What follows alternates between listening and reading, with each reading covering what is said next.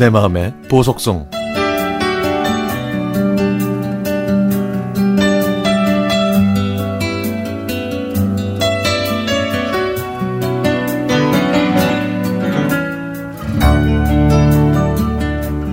제가 경북 울진에서 서울로 전학 온 건 중학교 3학년 2학기 때였습니다. 시골 학교에서는 나름 우등생이었는데 서울에 오니까 반에서 30등 안에 들기도 어려웠죠. 시간이 지나서 서울 생활에 익숙해졌고 친구들도 새로 사귀었는데요.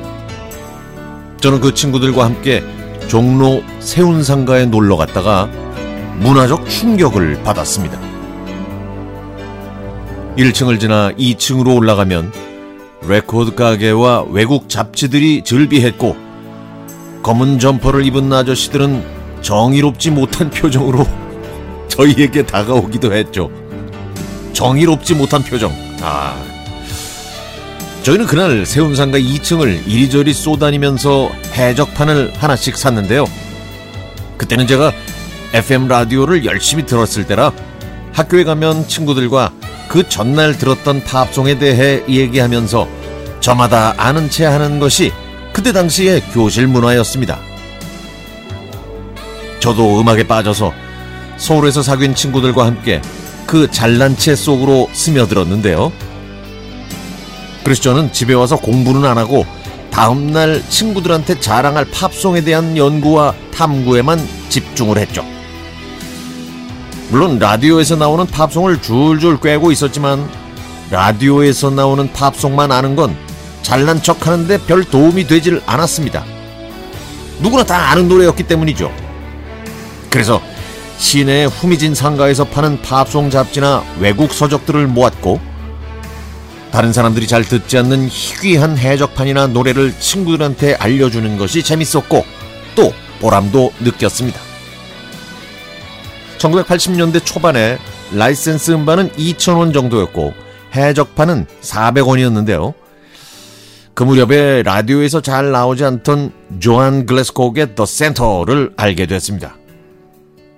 이 노래도 전에 갔던 세운상가 2층에서 음침한 아저씨한테 추천받은 해적판에 들어있던 곡이었죠.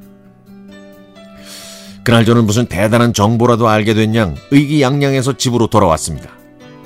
그 이후에 가끔 라디오에서 센터를 들을 수 있었는데 그때마다 마치 제가 이 노래를 발, 발굴한 것처럼 내심 어깨를 으쓱대곤 했죠.